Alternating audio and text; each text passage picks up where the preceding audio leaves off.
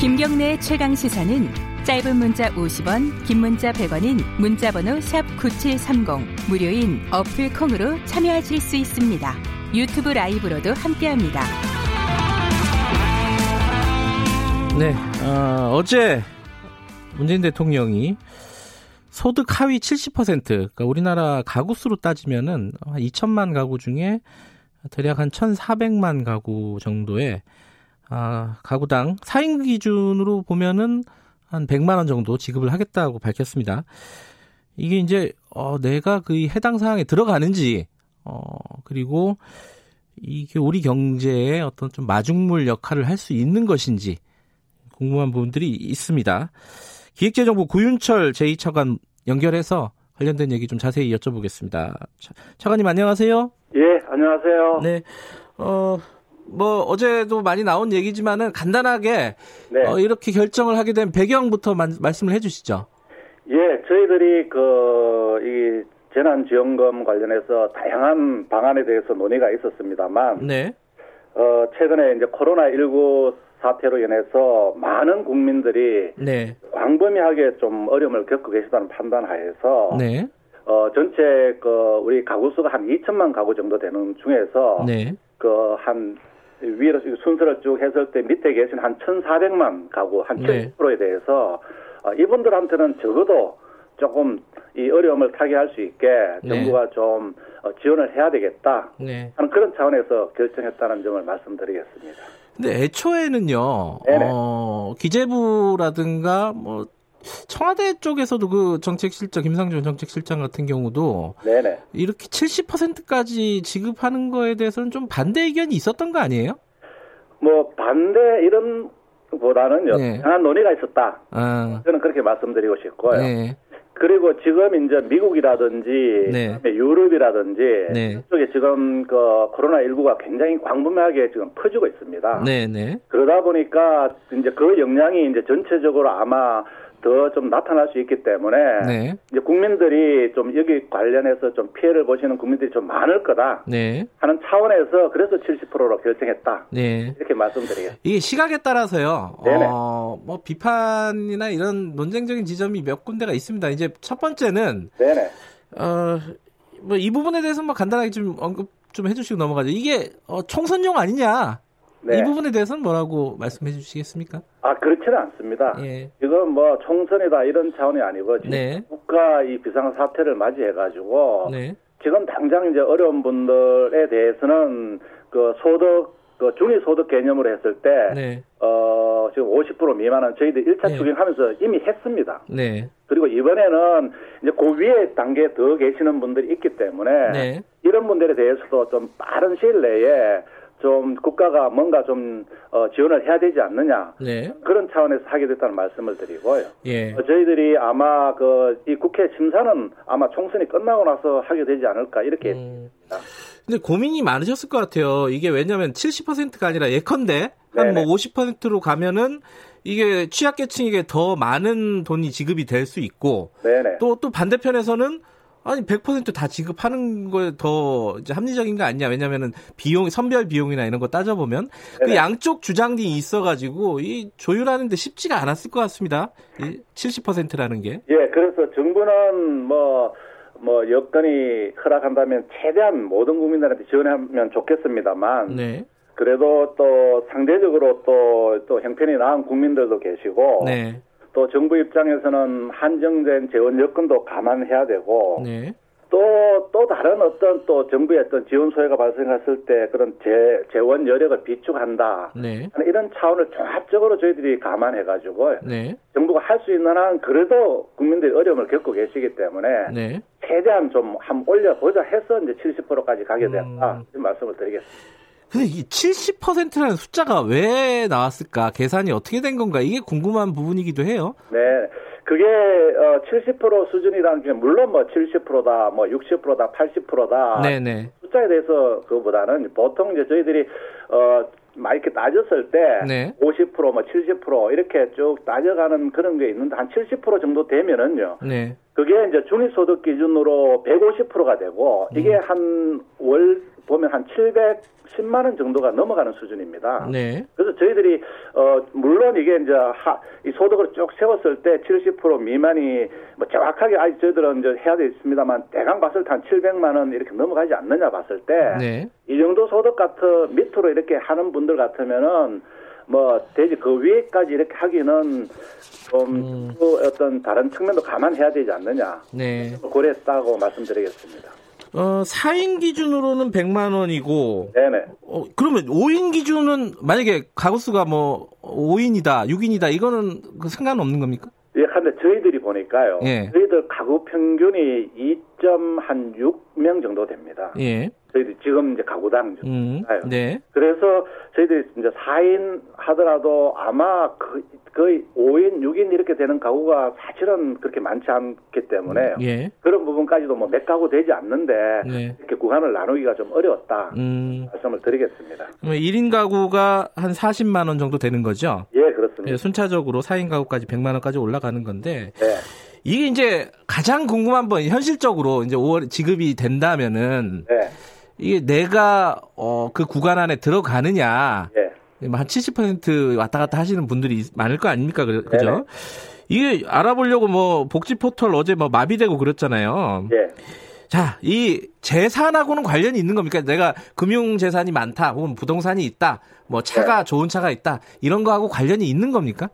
예, 이제 저 저희들이 이제 기준을 복지부하고 이렇게 가이드라인을 마련할 계획인데 네, 물론 저희들이 시간이 많고 좀 뭐 넉넉하다면은 이게 좀 뭐 각종 뭐 아까 말씀하신 재산이라든지 뭐 금융 소득이라든지 뭐 네. 윤월세라든지 뭐 자동차라든지 넣을 수 있겠습니다만 예, 이번에 좀 이 좀 긴급성 요소도 있습니다. 네, 하게 국민들이 어려움을 겪고 있기 때문에 지원을 해야 된다는 그런 측면 그리고 소득 수준을 가능하면은 이 뭐 자산이 많은 자산가들이 포함되어야 되지 않는다는 그런 측면 이것을 다 고- 감안해가지고 아마 최대한 빠른 시일 내에 저희들이 가이드라인을 마련할 계획으로 했습니다. 음, 아직 구체적인 가이드라인은 마련되지 않았다. 예, 저희들이 근데 대강은 이게 이제 그 중위소득 150%하고 비슷하기 때문에 네, 뭐 저희들이 할 수 있습니다만 그래도 또 섣불리 말했다가는 아, 예, 예, 선을 줄 수 있기 때문에 예, 좀더 구체적으로 조밀조밀한 기준을 마련해서 알겠습니다. 국민들께 보고를 드리도록 하겠습니다. 그 구체적인 기준은 언제 나오는 겁니까?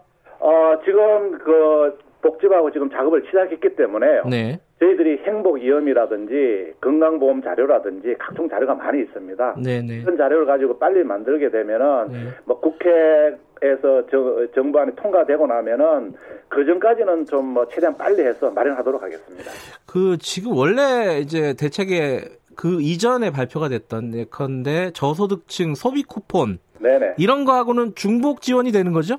예, 그렇습니다. 음. 그 지난번에 해드렸던 그 소비 쿠폰은 네. 진짜 그 소득 어 중위소득 40% 미만 하는 기초 생보자들을 대상으로 해서 네. 이분들한테 특별한 소비 쿠폰을 드린 거고요. 네. 요번에는 이제 재난 이제 지원금으로 인해서 전체 국민들의 그 소득 70% 미만으로 쭉 이렇게 드렸기 때문에 네. 어, 그분들은 더 이제 더 두터운 보호를 받게 되는 그런 측면이 있습니다. 아, 이 박미선 님이요. 그 청취자분이 1인 가구인데 네. 지금 현재 소득이 없다 그래요? 네네. 어, 그분도 해당이 되는 건가요?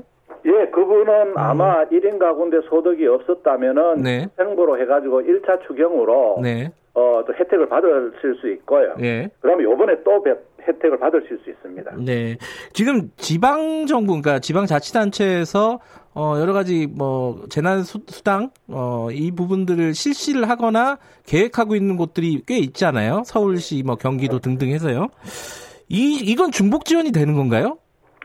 아, 지금은 저희들은 이제 지금 이제 지- 기초단체나 지방자치단체에서 하는 부분이 대개 이제 중위소득 100% 네, 네. 이러면은 저희들 기준으로 따질 때는 그, 그 소득 하위 50% 기준입니다. 그렇죠. 그러니까 예. 저희들이 70% 이렇게 주게 되면은요. 정부 카바레지가 훨씬 큽니다. 음. 그래서 지자체가 정부가 더 광범위하게 지원을 하기 때문에 그 지자체 상황이나 여건에 맞게 네. 정부 이 컨트롤을 유지하는 범위 내에서 뭐 지자체 여건이 더 된다면 추가적으로 자율적으로 더 할 수는 있다고 음. 저는 생각하고 있습니다. 그러니까 예를 들어서 요번에 이제 재원이 한 9, 9조 정도 드는 거잖아요. 근데 그 중에 일정 부분 한 2조 정도는 지방 지방자치단체에서 부담을 해야 되는 거 아닙니까? 그죠? 맞습니다. 예. 그러면 지방자치단체에서 어, 그 2조를 추가로 부담을 하려면은 네. 기존에 계획하고 있었던 거를 수정할 가능성도 있겠네요. 그렇죠. 저희들이 음. 이제 구조 중에서 7조를 부담하고 한 네. 2조를 지방이 하는데 네. 이게 이제 저 중위소득 70% 이하를 하다 보니까 기존에 이 안에서 지자체가 한 부분에 대해서는 네. 뭐 저희들이 인정을 해줄 수도 있고요. 네. 또 지자체가 그 인정을 해주더라도 기존에 하고 있는 부분 외에 우리는 네. 여건을 좀 좋으니까 일부 좀 더 하겠다 네. 하는 부분은 지자체가 어, 자율적으로 판단할 수 있다고 보여지고요. 네. 다만 저희들이 봤을 때는 정부가 그 중앙 정부가 카바레지를 이렇게 넓혔기 때문에 범위를 네. 네. 아마 지자체도 그 이 범위 안에서 어, 할, 하지 않을까 이렇게 대강 보고 있습니다. 지금 이제 재원 마련이 한 구조라고 아까 제가 잠깐 말씀드렸는데 이번에는 국채 발행 이런 걸 안 하는 거죠? 아닙니다. 저희들이 이제 이번에는 저희들이 이제 그 재원 마련을 함에 있어서 네. 좀 기존에 있는 그 예산을 네. 좀 일단 좀 이렇게 조정을 하자. 예. 그래서 그래서 최대한 조정해서 하고 예. 그래서 또이 기존의 예산을 조정하려고 음. 하다 보면은 또 불가피한 사유가 있는 경우에는 네. 그 일부 뭐 국채 발행을 할 수도 있겠습니다만 네. 그러나 지금 정부의 의지는 최대한 하여튼 기존 음. 재원을 어. 좀 이렇게 다 조정을 해가지고 네. 충당하겠다 이런 식 생각을 가지고 있습니다. 그러니까 기존에 있었던 예산을 이름을 바꾸겠다는 거잖아요. 일부는 그러면요 이게 어떤 예산들이 깎이게 되는 거죠?